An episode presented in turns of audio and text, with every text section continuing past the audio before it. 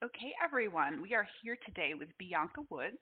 Um, she is a connection of mine um, through Twitter. Um, we both have a mutual friend, and that's how we found each other. Um, and I wanted to give you the opportunity today to hear a little bit about her um, and learn a little bit more about some of her passions. Um, so, with that, Bianca, why don't you go ahead and introduce yourself?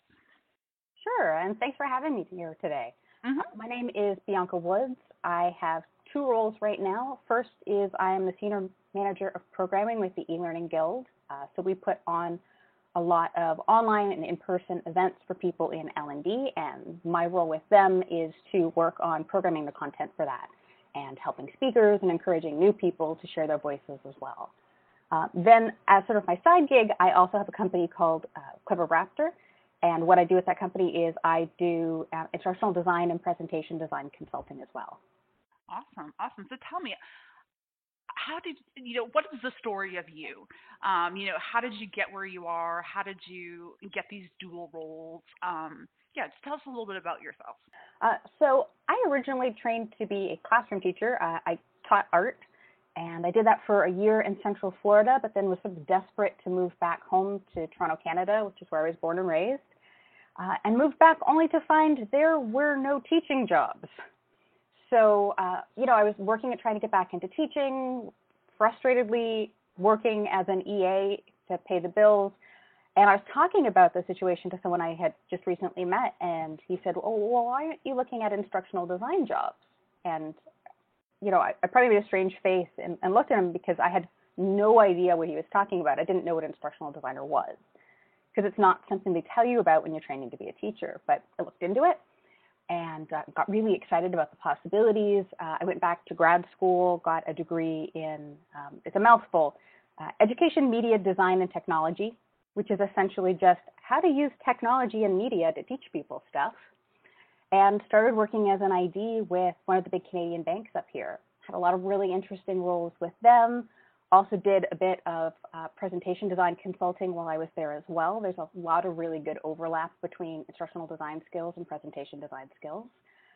Uh, and then ended up segueing into working with the eLearning Guild, uh, which is uh, an organization I had been doing conference talks at for quite some time. It was really exciting to get that job, but I wanted to still make sure that I was doing instructional design and presentation design myself, which is why I sort of came up with this other company that I could do that on the side as well.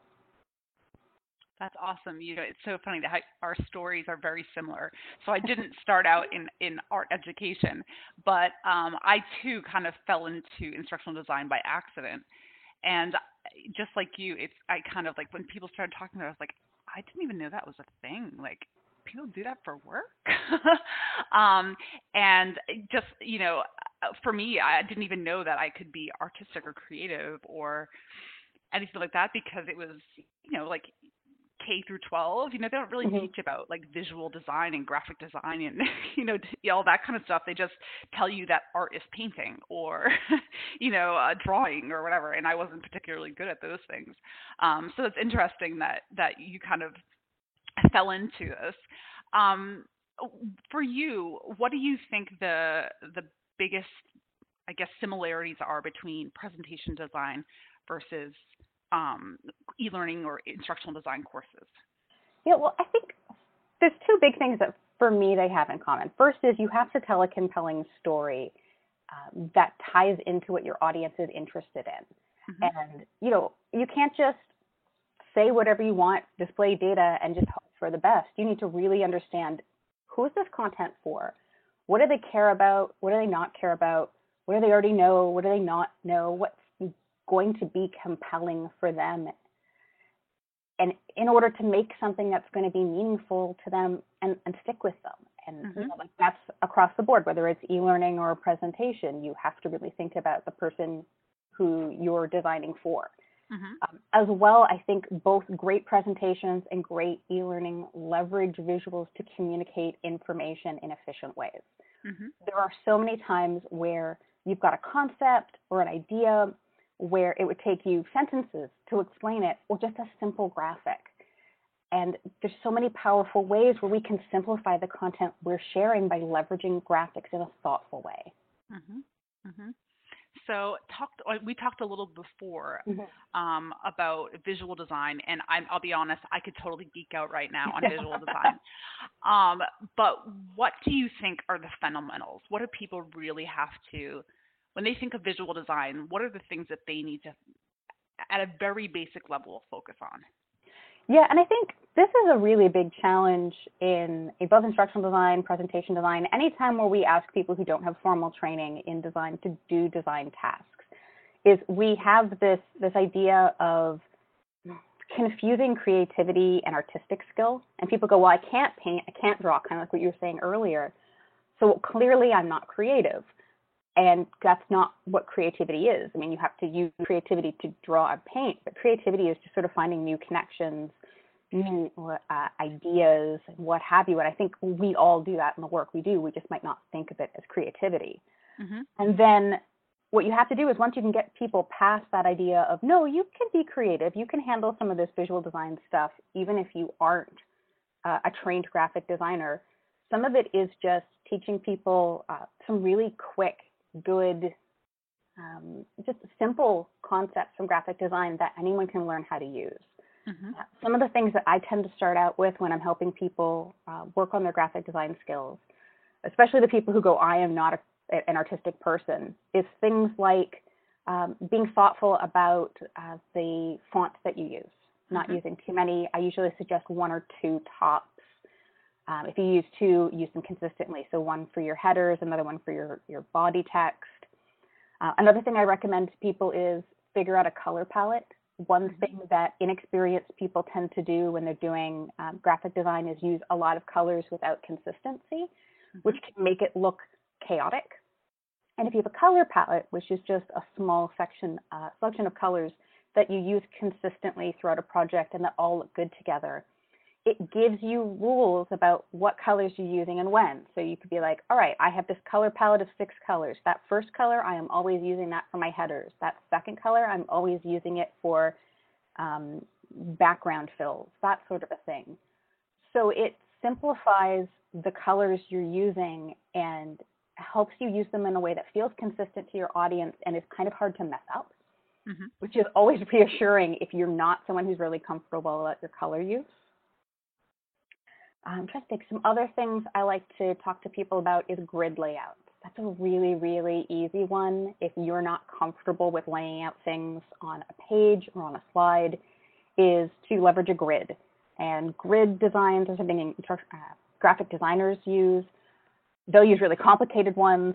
I recommend if you're just getting started, you can do just break up your area into a, a three by four grid and then put different kinds of information in one or more of the grid squares. It helps it keep your design look really organized.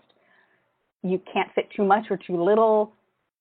Keeps it from being chaotic, which is something that I think is can be a real problem. And keep everything sort of in alignment because mm-hmm. you want things to look clean and tidy and having crisp lines delineating where this kind of content goes versus that kind of content. That can help a lot. Yeah, yeah, yeah. And now you talked about you know, one thing that beginners often do is use tons of different colors mm-hmm. and not con- use them consistently. Are there any other things that you see that are, you know, simple to fix no-nos? Um, yeah. So image use is an interesting one. I think that's kind of right up there with um, font choice and colors. On it happens a lot. It's super mm-hmm. easy to fix. Yep. So beginners tend to use images in um, ineffective ways. Uh, I'll see, let's say we're doing presentation design, I'll see a slide and it's got half a dozen images on it, all of which are very, like, might be slightly related, but it's just, can I cover the, the screen with as many images as possible? And that's, it's not terribly effective, uh, particularly if those images don't look like they go together. I usually mm-hmm. recommend people use less images and make sure they're really high quality, really well connected to the topic. Um, using images that aren't connected to the topic is a, a, big one where people are like, oh, I just want it to look attractive. Mm-hmm. But if you're putting an image there, it should be doing something to help your message, even if it's just reinforcing your message or hopefully it's helping to add some additional context. Uh, so you want to make sure that if a visual is there, it has a job mm-hmm. and it's connected to what you're doing. Um, people also will sometimes warp images to make them fit into a spot on the screen. So they'll stretch them out. And so it'll um, either make the image look really pulled out tall or pulled out wide. Even if you don't have a graphic design background, you'll notice that. And it's one of those really, really quick ways where someone can look at something that's designed and go, oh, that just wasn't made by a professional graphic designer. Mm-hmm. So it's it's one of those things where I recommend always, um, you know, if you need to make an image larger, keep the scale the same. Uh, if the image you have doesn't fit in the spot you need it to, don't warp it to make it fit. Either crop it to make it fit, or pick another image if it really doesn't work in that spot. Right. And then uh, you want to, with images, you want to avoid things that you've seen eight million times before, things that are kind of trite. Uh, I just, the example I always use because I, I hate it so much is when you're trying to look for an image that uh, represents globalization, global workforce, what have you, and you've got an image of a globe and then two hands shaking in front of the globe. Oh, that's my favorite one. Oh. it's just, it's been done so many times. And if you're using an image that's been, you, people have seen too much, it just, it doesn't even register for them. Mhm. Or they'll look at what you've created and go, well, that's kind of played out, or that seems dated. Mhm. Yep. And so it, it is right. about looking for sources of images that don't feel trite. Um, with group photos, people tend to respond pretty poorly to ones that look like obviously staged. Mhm. Um, basically, anything you remember as clip art from the 90s, avoid. yes. And you know, it used to be like even five years ago difficult to do this if you were on a budget. You were usually pretty much stuck with whatever clip art and um, and photos that you you had at your organization. Now there are so many free resources online for photos that are licensed for you to use. Uh, but you don't that you either don't have to pay any money for or you only have to pay a minor amount of money for. Right. Right. Right. Yeah. There's so many good resources Yeah. nowadays. Mhm. Definitely. So, how does all this? I know you said you, you started your own consulting business so Mhm. you could continue to some, do some of this ID, but does do you take this into your role at the eLearning Guild also, or do you are they very separate? No, they're they're pretty similar. It's it's interesting because when I used to um, just be someone who spoke at eLearning Guild events, the thing I spoke about most was visual design. Mm-hmm. Um, so that sort of followed me there. So it's it's something people on my team know I'm keen on and I like participating in. Uh, we have our own graphic de- design department. They're phenomenal, but uh, when I have a chance to add my voice, I, I love to. Um, with the, I'm on the programming team, and sometimes we're doing stuff on our own. It's lovely to be able to use my skills for that. Mm-hmm. And you know, obviously, when we're taking a look at any kind of presentations, and you know, we're evaluating ones that are specifically on visual design, graphic design, uh, it's nice to be able to use that ex- extra bit of expertise to evaluate those proposals. Mm-hmm. Plus, I've you know, only on occasion, but I've helped speakers with their with their decks on occasion when they were really stressed out and looking for someone to help them make a deck that matched the story they wanted to tell. Right. And that's you know, it's not a regular part of my job, but I really love being able to do that. Yeah, no, I hear you. That's something that I, I really enjoy too. You know, I remember at some, you know, past employers, it would just be someone's working on a presentation and they really want to know, win that grant or they Yeah. really want to sell whatever, you know, and just kind of having them come to me and, you know, ask, can you help me tell my story? Or, you know, um, my visuals, you know, I, I know what I want to say, but it's just not translating onto paper or, you know, or onto the screen, you know, and just, you know, for me, something that I love helping people with. You know, like I would do it, I mean, I'm not, I shouldn't say this, but I would do it for free because I like it doing it that much, you know? So, It's a valuable skill. You should be paid appropriately for it. you hear that, everybody? No, Yeah. no, and it's, it's and this is something that we chatted about before we started the recording of, you know, a lot of people have the rough idea of here are the the information I need to get across, and they're just not sure when it comes to presentation design. How do you do that effectively? They can look at their own decks and often know something isn't quite quite right, hmm but they can't articulate anything more than, well, I know it isn't working. And Mhm. it's really nifty to be able to go in and help coach people on that because Right. I mean, I did some of that um, design consulting on presentation design at my last role at the bank before I took on this job.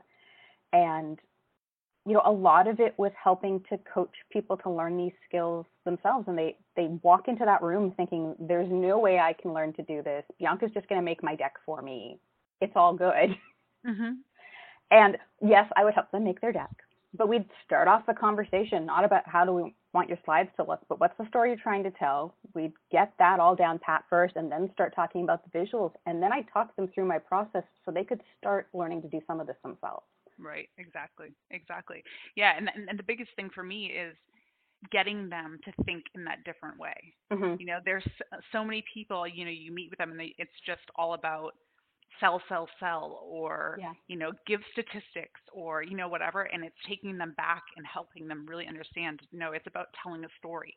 You know, and and you know, sometimes I, um, you know, work with people to build presentations, um, and they come to me and they say, well, you know, you don't, you don't have on your resume that you that you do presentation development or you know whatever, and it, it, you're an instructional designer, and it's like, yeah, but they're they're the same thing because you're telling a story and you're teaching your audience something that you want them to walk away with, whether it's why your product is great and they should Yeah. buy it, or you know this is how you know the service I provide is going to help your business. It's the same. It, you're teaching them something. Yeah, Um, absolutely. yeah. So that's so important. And the other thing I feel like is so often when these people come to me, they're all stressed out and they say, "Well, I put this together and it looks horrible," or you know whatever. And and and, I, and the first thing I always say is, "It's don't worry about it. It wasn't your job to know. You your your job was to sell this product Yeah. or you know whatever. Your your your job wasn't to build a PowerPoint, you know. So let's take it back. Let's let's focus on how we can we can make it better and you know get you to think in a different way to create this and then that seems like they they calm down usually at that point well, it, it's it's funny because so many people go, "Oh, I hate PowerPoint," blah blah blah blah blah blah blah. But so much of it is you have people who don't know, haven't been trained in any kind of skills about storytelling or graphic design, who are given the software because it's pretty much on all of our computers. hmm And and it's no wonder that there are a lot of really kind of awful PowerPoints out there because it's it's a skill set to build them, and a lot of people who are asked to make them don't have that skill set, don't even realize it's something that they can work on, or that isn't you know something you just inherently can make happen by just having the software. Hmm yeah The software agree. not magic, and you know if you see a lot of bad PowerPoints, it's not the software's fault. Hmm but also it's good to respect that if you're asking people who don't have a storytelling or graphic design background to make a PowerPoint, don't be hard on them if what they make is just okay. Yeah, exactly. And I think the other thing that's a downfall, I think it was trying to be helpful, um, but was when PowerPoint created all these templates.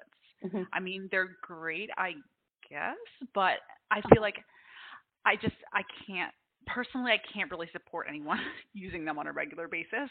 I just feel like it would be better almost I feel like to tell to just give people a blank white PowerPoint slide that has nothing on it and just teach them how to put some text boxes and colors and shapes in there.